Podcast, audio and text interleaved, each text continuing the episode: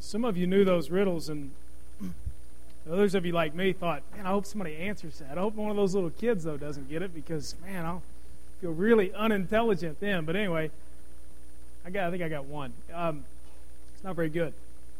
I hope you've had a great week, and if you haven't, as I said earlier, I hope that today will, will challenge you, encourage you, help you out, give you a little something to go on.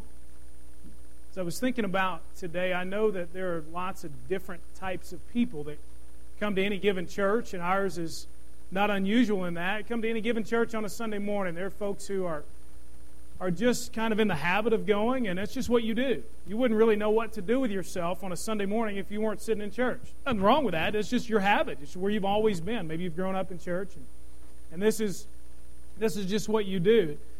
And there are other people here today who who maybe are just I really don't know why I showed up today, but something kind of brought me to church today, or I'm just kind of checking things out, or I'd like to know something. I have some questions.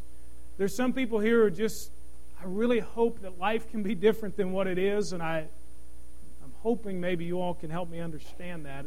There are other people that are here that are just hurting. They just need someone to kind of fall back on. And, and I don't know the reason you came today, but I do know this that every time we open the Bible, every time we open the Scriptures, that no matter where you find yourself, what vantage point you take on life, what angle you have right now, that God wants to speak directly to your heart, that He wants to speak to the situations of your life, that He has something to say for you.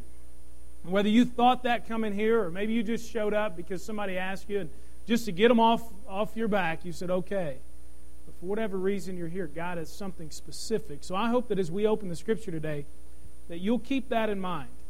That even if you're a little bit skeptical about God and Jesus and the Bible and church, that you'll understand that despite your skepticism, He wants to talk to you too.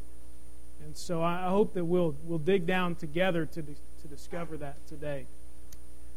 I was at a conference in 2004. So, four years ago, four and a half years ago or so, in Atlanta, Georgia. And I was at a conference at First Baptist of Woodstock where uh, Dr. Johnny Hunt is the pastor. And he is now the president of the Southern Baptist Convention, and he put on a conference for pastors and their church staffs. And so, uh, the staff that I was serving on went down there for this conference, and there was a guy speaking there. His name is David Jeremiah.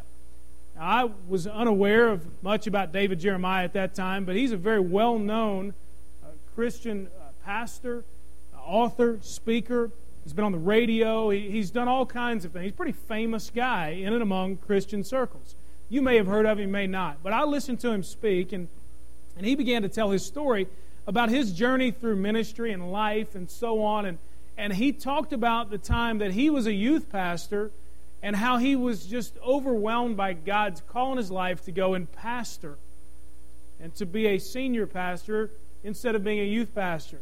And I was kind of right in the middle of all that, of wondering what God's call in my life was going to lead to and, and where I would wind up. And, and so I stood in line for 15 or 20 minutes, paid 15 bucks to buy his book, to get him to sign it because he was signing books, just so I could have 30 seconds to ask him a question. And so here I am, and all the other people I'm serving with think I'm crazy. They, you know, they you don't even really know who this guy is. I don't care. I got to ask him a question. I need to buy his book so I could stand in line. It's the only way you can get to talk to him that day. You buy his book. I mean, it's a pretty good deal. You know, I mean, he paid 15 bucks to get to ask him a question. And so I finally make it to the front of the line. I have him sign the book, and while he's signing, I said, "How did you know? And how did you know that it was time for you to stop being a youth pastor and start being a senior pastor?" And and he told me, he said, you know, he said, I knew when I couldn't stand to not be up there, talking about the pulpit. I couldn't stand to not be there. And he, he was, he's probably of all the people that have, have kind of spurred me on, he's probably the most famous. Now, I wouldn't claim that he would have any clue who I am or even know that I'm alive. But I got to talk to him one time for 30 seconds after I bought his book and got him to sign it. Last week, I was at the Ryder Cup I've mentioned this before, and some of you are going to think, would you please stop talking about going to the Ryder Cup? Some of you that wanted to go, didn't get to go, and you think I'm rubbing it in. But here's, here's, here's what I found very interesting. Not only was the golf compelling, and if you're not a golf fan, don't worry about it. I'm not going to talk about golf all day long. But not only was the golf very compelling, the players extremely talented, 24 of the best players in the world. But those guys are really famous. especially if you've watched any sort of sporting events, maybe seen Sports Center. You've got guys that we probably would at least have heard of Sergio Garcia, Phil Mickelson, different players, and I was right up close to them. And it was amazing. You almost just stand with your mouth wide open thinking, there's Phil Mickelson right there. He's 20 yards from me. I could throw something and hit him.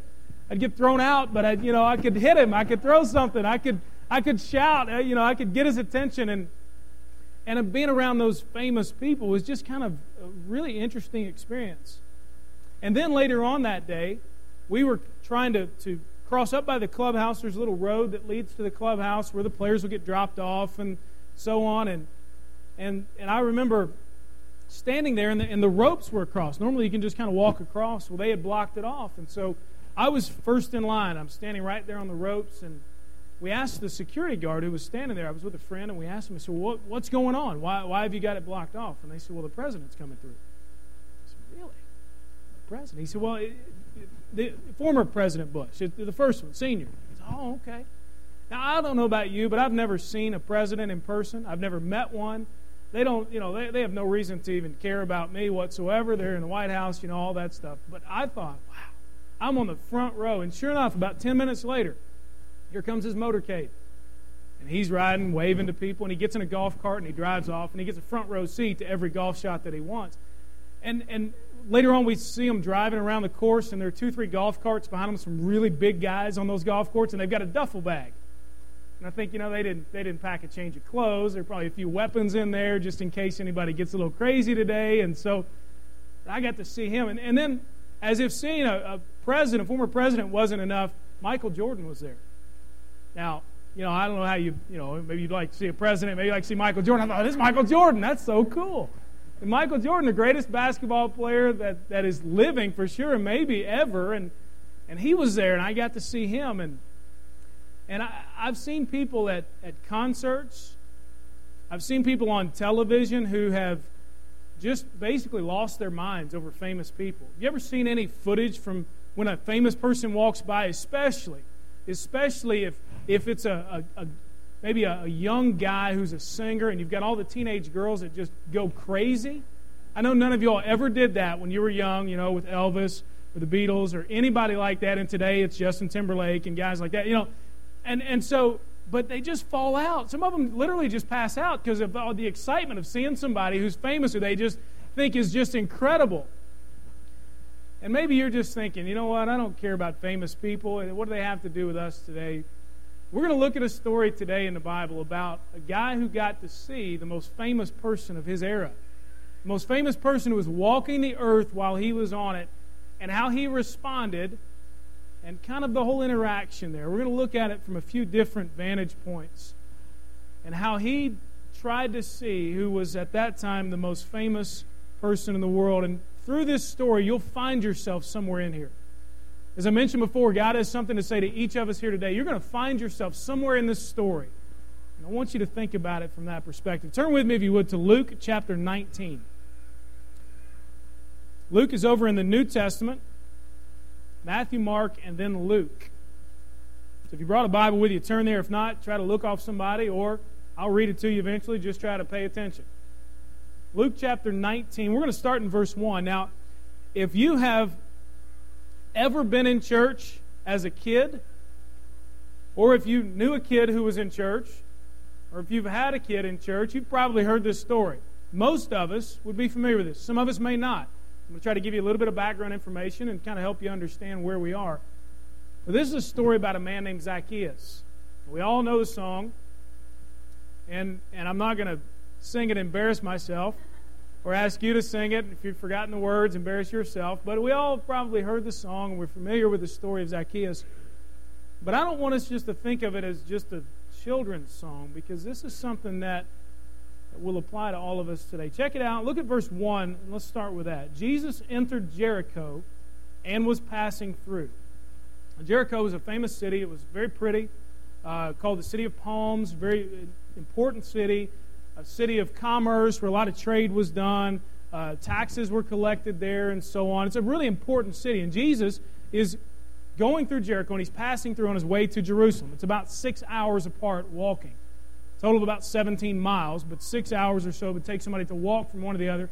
And, and between Jerusalem and Jericho was the place that Jesus described the attack on the, the man who later the Good Samaritan would minister to as he told that story. And so Jericho was, a, was an important city, and Jesus is passing through with his disciples. Now, behind him, uh, what's in his past is basically his entire ministry uh, of the gospel through his words and through what he did. He's kind of toward the end of his ministry. Ahead of him, just 17 miles down the road, is Jerusalem. And ahead of him are his enemies. The people who have sworn that they're going to kill him. People who have tried to figure out a way to have him executed. And he knows what's ahead. He's God in human flesh. He knows what he's up against. He knows that just 17 miles down the road, he will face crucifixion. And so as he passes through here, all that has to be on his mind. And news would have preceded him. As I said, he was a very famous guy. Whether people liked him or not didn't make any difference. He was a famous guy. And as he passed through, people were gathering around. It was tradition back then that when someone who was famous, or they just kind of had a festive atmosphere to a group of people passing through, that the inhabitants of the town would line the street. And they would welcome those folks coming to town.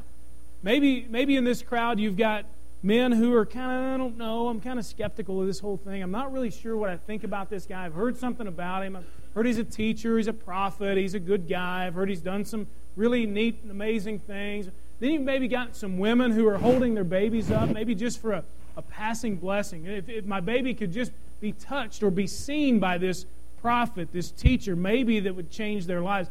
Then you've got maybe other people who are just there to say, you know what, I, I saw a famous person. Just like I was at the Ryder Cup. And I tell you, I saw the, the former president. I saw Michael Jordan. Maybe they, maybe they were there just to see somebody famous, but lots of people had gathered, and Jesus passes through with his crowd of people, his disciples with him, and it's kind of a festive atmosphere, and and, and they're probably wondering, what's he doing? Is he going to just pass through? Is he going to stay with somebody? Lots of priests there, lots of folks who would deserve, so to speak, a visit from Jesus. What's he going to do? And so here he is with his crowd on his way to meet his enemies in Jerusalem, on the way to his death, and he's coming publicly to what was known as a feast of Passover. Only this time, as we know, he was going to be the sacrifice at the feast of Passover. And so we pick it up in verse 2 with what happens in the rest of the story. A man was there by the name of Zacchaeus. He was the chief tax collector and was wealthy. He wanted to see who Jesus was, but being a short man, he could not because of the crowd. I love Zacchaeus. He's short. I like that. You know, I have trouble seeing over the pulpit. That's why I stand to the side of it. I probably some of you are thinking, why is he over on the side all the time? But I'm just not very tall. So he ran ahead and climbed a sycamore fig tree to see him, since Jesus was coming that way. When Jesus reached the spot, he looked up and said to him, Zacchaeus, come down immediately.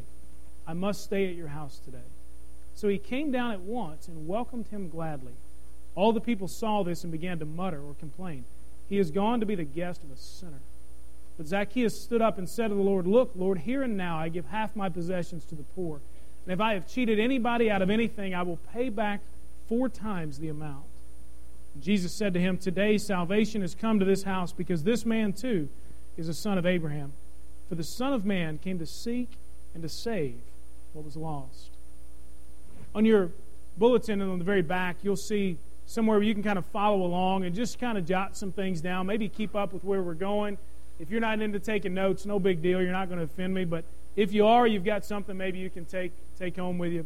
You'll see there are three different boxes. The one on the left, at the top, I just want you to write in the name Zacchaeus. You can see how to spell it there in the Bible. It's got two C's and an H and an A and, some, and a U and some other stuff. And so you can figure out how to spell that there in the Bible. On the right box, write the word Jesus. Write his name there. You'll see it. It's on the on the screen here. And then you've got the crowd. There's three different kind of vantage points, and they all come together at this one particular spot in Jericho. So X in our case is going to mark the spot. This is where they're all converging. And we're going to talk for just a minute about these three different vantage points and how they would have all viewed this particular encounter. And we're not just going to leave it at that. We're going to, as I told you, find ourselves in this story somewhere. And so as we look at this, we'll find ourselves looking at this particular encounter and, more importantly, the encounters we have each day from either the perspective of Zacchaeus or of Jesus or of the crowd. Now, Zacchaeus was the chief tax collector, which meant a couple of things. Number one, he was a cheater. I mean, he just cheated people over and over and over again. Now, not only was he a cheater, but he was abs- he was hated by people. Now, understand that that Zacchaeus was Jewish. His name was Jewish, so he was part of the people, so to speak. He was he was Jewish, and and that meant that not only was he a cheater, but he's cheating his own people. I don't know about you if you've got anybody in your family that you just say, you know what, they've turned their back on us, they've cheated, they you know, they, they, they, they, they for whatever reason, have, have decided they're going the other way, they're going to support somebody else. That's kind of how Zacchaeus was. Because he worked for the Roman government, who was in charge of all the Jewish people at the time, and he was there to collect taxes. But not only did he collect taxes, but he collected a little bit more than the taxes. The people had no choice but to pay it or be thrown into prison. So Zacchaeus was a cheater, and it obviously worked pretty well for him because the Bible records he was rich. It worked out. He's a pretty good cheater. And he, he made some money on the deal. And so when he shows up on the scene, you kind of have, have to ask yourself, well, what, why did he come? I mean, he's going to be the most out of place character in this whole scene because nobody liked him. Everybody hated him. He had done some really rotten things to people. And yet he shows up. I mean, was it out of just pure curiosity? Did he, did he have some particular reason to go? Did he, did he just want to know maybe if I, I've got a chance to see this guy. Maybe something can be different in my life again. So I told you, maybe that's your angle today. You just show up and say, you know, I've done some rotten things. There's some stuff in my life just not good. I know that if these people knew all about me, they probably wouldn't want me to come in the doors. I just got to know can things be a little different? Is there any hope for me whatsoever? Maybe Zacchaeus was of that mindset. And so he shows up that day. And later on, we see in the story that he was completely changed. And as a result, it showed in his life. Let me take just a little sidebar just for a second. I'm going to throw this in, I'm not going to preach on money today, but I, I will throw this in. Some of you get real nervous now. I'm going to walk towards you, too, make you even more nervous. All right? Okay, everybody's sweating now. All right? Some, some of you woke up. You're going to act like you're asleep so you can say you didn't hear it. I, I'm with that. All right. When Zacchaeus' life was changed, I mean, the Bible records, and Luke is very good at recording this, this total reversal of, of life. Not only did it change his heart, but it changed the way he viewed his money and possessions. It, it, it changed that. I just want you to understand when Jesus enters your life, it changes everything, including the way you operate with your money and your possessions. I'm going to leave it at that. Just want you to understand that. He's concerned about that stuff too. Not taking it from you, it's not his goal. The way that you view it, the way you operate with it. So Zacchaeus was totally, totally changed. Now, you also have the crowd in this, and it says that Zacchaeus was short, couldn't see over the crowd. And, and, and that word crowd there literally means like just this press of people. You ever been in something like that? Maybe it maybe kind of makes you a little nervous, and there's just people around everywhere. That's kind of what it was like. All these people. He couldn't get through.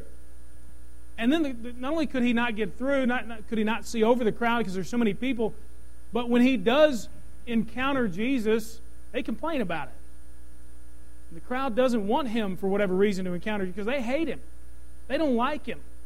They don't think that Jesus should have any business whatsoever with a guy like that. What on earth good could Jesus have? What motive could he have for going to the house of a guy like Zacchaeus? The chief tax collector of the town would have been put in the same class as a prostitute. That's how he would have been viewed. Just moral depravity absolutely so far gone, there's no reason you should even look at him or talk with them. That's the way they would have been viewed during that time, equal to the prostitute. And the crowd keeps him out, they push him away. But then Jesus shows up on the scene. And, and Jesus had a mission that day. And verse 10 reveals it that he was there to seek and to save what was lost. And Jesus could have very easily just passed through Jericho, like it said in verse 1, but he stopped. And he had a divine encounter, an appointment, so to speak, with Zacchaeus that day. And he says, I must go to your house. And Jesus maybe had a point to prove to all the people there that, you know what? My salvation is not based on your social standing. My salvation is not based on what you have done or have not done. but It's based only on the fact that, that I love you and I'm going to the cross for you and I want to save your life. Nobody really understood Jesus that day, but he didn't let it deter him. As I told you, you're going to find yourself somewhere in this story. So, so think about it with me. Where are you? If, if you find yourself in the position of Zacchaeus, kind of curious, not really sure if you've encountered Jesus or not, maybe you've been to church for a while, maybe you're not really, I don't know if my life's really where it ought to be. I'm not real sure, but I'm curious. And uh, is there any hope for me whatsoever? I want to challenge you with this, and you'll see this pop up on the screen. We'll close here in just a moment after we kind of roll through this. But if you find yourself in the position of Zacchaeus, thinking, what, what do I do? I've shown, I've shown up. I've tried to see Jesus in the best way that I can. I really don't know what all that means, but, but here's, here's what Jesus basically told Zacchaeus said, Don't wait. Don't wait to, to let Jesus in today. Don't wait. Let him in today. Jesus says, Zacchaeus, come down out of the tree because I'm, I'm going to your house. I've got to be at your house today. There's something I've got to do. And Zacchaeus, it says in verse 6, so he came down at once. He didn't wait.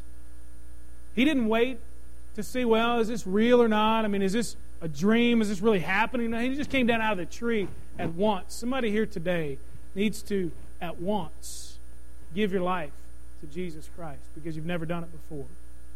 Somebody here today needs to not wait any longer, not to give any more days the chance to go by before you give your life to Christ. Zacchaeus was challenged to not wait. And in that, he, he welcomed him. If you look in verse 6, he welcomed him gladly. Jesus basically invited himself over. You have ever had somebody do that? Where they just show up and they got their whole family with them. And they're hungry. You ever had that happen? And you, you kind of, you, at first you think, okay, you kind of go to the door and everybody in the house, you know, you and your spouse, whoever's there, you're, you're kind of like, all right. And so you you know you go to the door. I know you've never done this. I have. And you go to the door and and you you kind of crack the door open and make it look like it's really not a good time. And then like all the kids start walking. I'm like oh my gosh. And the house is a mess because you know you only clean it up when you know somebody's coming over. And so you you know so you don't have time to fill the closets full of all the junk and all that stuff. And so you you I don't know if you've ever been in that awkward position of somebody invites themselves over or they just show up unannounced. I mean, Jesus did that to Zacchaeus. Now, the choice that you have to make here is when Jesus shows up in your life, you got a choice to make. You need to say, hold on a second, I got to get some things in order. I don't know if you really want to come into my life because you don't know what's going on. I mean, are you sure that you want to be my guest in my life, in my house, so to speak? I mean, is that really what you want? Zacchaeus had a choice to make at that point because I'm sure his house was dirty. I mean, you know his life was messed up. I mean, he was a cheater. He was somebody that was hated by people. But at once, he came down. I mean, the great thing, the great thing about the gospel, the good news, the message of Jesus Christ is you don't have to clean your life up beforehand. You don't have to do any of that stuff. For some of us, for years, we've been trying to get everything in order, and then you know what? Then maybe God will love me. Then maybe Jesus will accept me the truth is, you don't have to do any of that stuff. And the more you try, the further away you get from Jesus. The more you try to clean things up and get all ready, the more distance it puts between you and Him. Because He says, just come down at once. Just give me your life at once. Don't worry about cleaning everything up. Let me work on that stuff. I just want to come to your house. I want to be in your life. so Zacchaeus came down once. Maybe you'd say, you know what? I don't have everything together. That's what I want. And I want Jesus in my life. I want to be right with God. I want Him to come in and change me. He'll do it. But don't wait. Don't wait. Don't give yourself the chance to put it off for another week. Do it today. Give your life to Jesus. Pray and ask Him to forgive you and just to come into your life, and He'll do it. Place your trust in Him. Zacchaeus also had to welcome Him regardless of all the naysayers. The whole crowd's against Him. And there's always going to be, if you give your life to Jesus, you know this, if you've been walking with Him, there's always going to be somebody who doesn't like it, somebody who doesn't understand it, somebody who's a little bit skeptical, somebody who doesn't get you because of that. But Zacchaeus didn't worry about any of that stuff. He didn't worry about living his life and what people thought. He lived it by what he knew was right. And not only that, but he received Him as Lord. It's impossible to receive Him as Savior without receiving Him as Lord. And he said, Here and now, I change everything. Here it is. You can have it all. I'm giving it all back. Half of what I, what I own is going to the poor. and four times whatever I've taken from anybody is going back to them. You know, the Old Testament only required twice as much. He gave four times. He said, Here you go. He let Jesus be Lord of his life. Maybe you find yourself in Zacchaeus' spot, or maybe you find yourself in the spot of the crowd. You would say, No, not me. I'm not somebody who's pushing people out. I want to challenge you with this. I want to challenge our, our church with this to make it easy. Make it easy for people to see Jesus. Make it easy. Instead of kind of wondering, what are they doing here?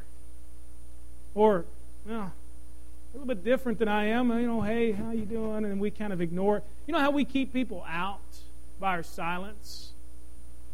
We keep people out by not saying hello. We keep people out by our skepticism about is that are they really changed? I mean, is this real in their life? Or is this just another spiritual phase they're going through? We keep people out by those sorts of things. The crowd pressed Zacchaeus out.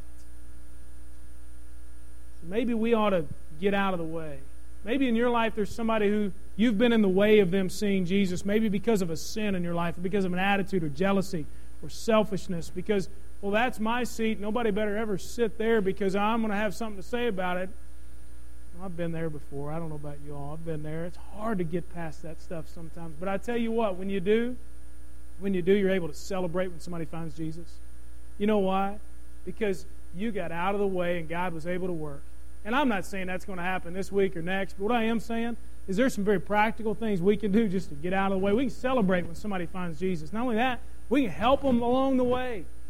Jesus says, Go and make disciples. Maybe we can help make disciples. And then I, the old commercial used to say, You never get a second chance to make a first impression. Next time you're on vacation, if you are able to go on vacation, I want you to go to church somewhere. And the reason being is this I want you to experience what it's like to be a visitor in somebody else's house. Just see what it's like. And then if you have an absolutely incredible experience, they were so friendly. Man, it was unbelievable. I couldn't I could not believe the people next to me actually said hello. They wanted to know who I was. They if, if you experience that, bring it back and, and do that here, please. If you have a miserable experience, which some of us probably will, where you walk in and you think, they know I'm new and they don't like it. They don't want anything to do with me. Please don't bring that back here. Do something different about it. I just wonder sometimes, I wonder in today's churches and in, in our church, what's the experience of somebody who's trying to see Jesus, who's pressing in, so to speak? We never get a second chance to make that first impression. Did you say hello to somebody today? Was it just the people that you always say hello to, or did you go out of your way a little bit? Well, I hope that we learn to go out of our way to say hello. Maybe you find yourself finally in the position, the perspective of Jesus. And you say, you know what? I want to get involved in his mission. Verse 10 says his mission was to seek and to save that which was lost. Let me give you a few very practical things on how you can get involved with the mission of Jesus, and we'll close. These aren't going to be on the screen. You may want to jot them down somewhere, whatever's specific to you. But the first thing that we notice with Jesus is he didn't get lost in his own circumstances. Now, I would never claim to be guilty of this, but fellas, you ever let the remote control control you? I don't know. This thing's got my fingerprints and my, you know, my hand. You know, it's it's it's pretty well comfortable by now. Now, I know you've never done this, but occasionally, fellas, when somebody's talking to you, in my case, my wife, and you're just kind of nodding along, right? Mm-hmm. And you're really not paying any attention whatsoever what she's having to say. I mean, I, you know, I, maybe I'm you're probably more spiritual than I am. You're in tune with your wife or your family all the time. But sometimes I'm watching, but I'm, you know, I'm really more interested in what Sports Center has to say at that particular moment than Nancy. And I get lost in my circumstances. I'm easily distracted. You realize that Jesus had every reason to be distracted on that day? Six hours. Six hours from the place he'd be crucified. Knowing the minds of all those people that are celebrating, yay, you're here, that in a short time would be yelling, Crucify.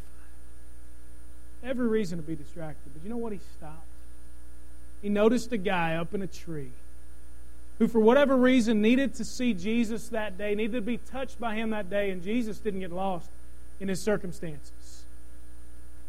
If we're going to impact people the way he did, we can't allow ourselves to get lost in our circumstances. And they may be tough. Our circumstances may be tough, but I guarantee you this if you make it a point not to get lost in your own, Jesus will ensure that you're ministered to in your own circumstances if you'll do that for other people. There's no question. Not only did he not get lost, but he noticed people. He noticed people. He entered their lives. Zacchaeus had a life changing encounter with Jesus. There's a statement that I try to operate by, and sometimes I'm really good at it, and sometimes I'm not. But it's a statement of seek first to understand, then to be understood.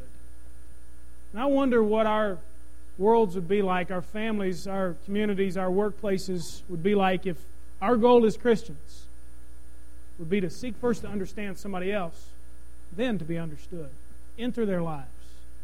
Maybe remember their name. Maybe understand a little bit about them. Not only that, but Jesus ignored the crowd as we've looked at through this entire series, that our identity is not wrapped up in what other people think.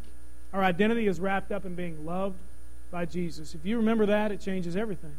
Because the crowd doesn't define you. The people who don't understand why you'd talk about Jesus, people who don't understand why you'd love your family, why you'd love that enemy of yours, they don't understand, but they don't define you. He ignored the crowd. And one final thing to not miss is to introduce them to Jesus. Don't just be a good person. Don't just be a good person. A lot of good people who never make any eternal impact whatsoever on this world. Introduce them to Jesus. Don't be scared. The Bible says that even when people hurl insults or don't understand you because of Jesus, that you are blessed because of that. Jesus talked about that in Matthew chapter 5.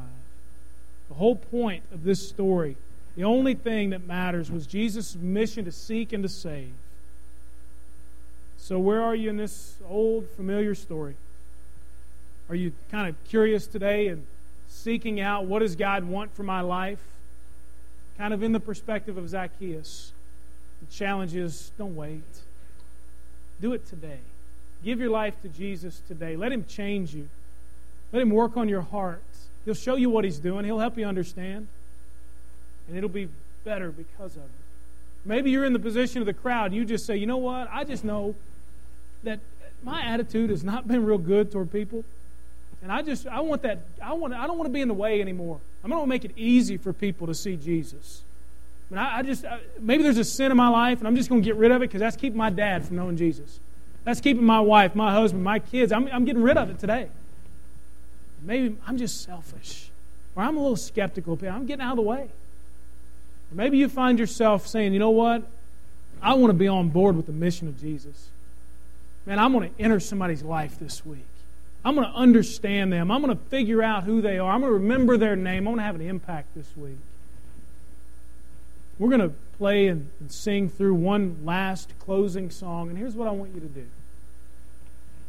If you are a person who finds yourself in the position of Zacchaeus saying, I need to give my life to Jesus, don't wait. Do it today.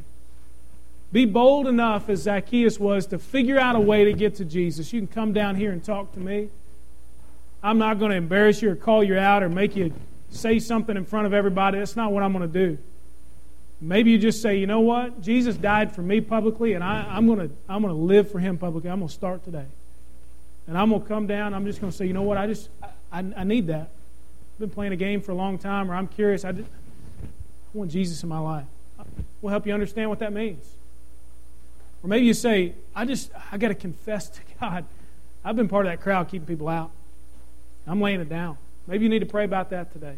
Maybe you say, you know what, I got a person on my mind this week that I, I want to be on board with the mission of Jesus. I'm going to pray for them. Maybe you'd like to, to spend some time in prayer there at your seat. That's totally fine. No problem. Maybe you say, you know what, I just I want to get along with God. I'm going to be bold enough. I want somebody to know that, that I'm serious about this. I'm going to come down and pray. Maybe you spend some time during this song just praying at the altar or bringing a friend and praying with them for somebody else or confessing something to somebody. Maybe there's somebody in here that you've been skeptical about or silent toward, and you just need to say, I'm sorry. Whatever it is that God is challenging you to do today, don't wait. Do it today. Do it before you leave. And walk out of here different than you came in. Let's pray, and we'll, we'll sing.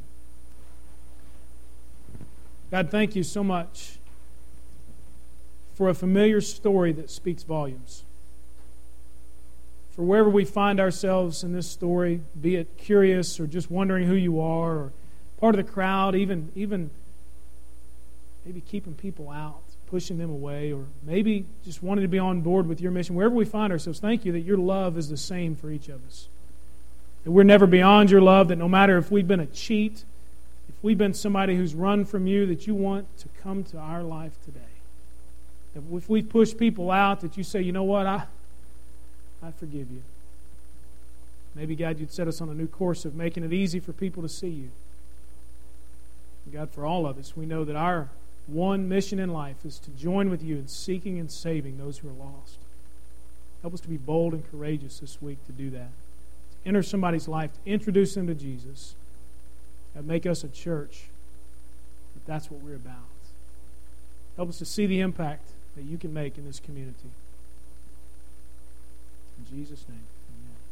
If you would, stand with us and let's close. Maybe you need to spend some time in prayer, or maybe you need to give your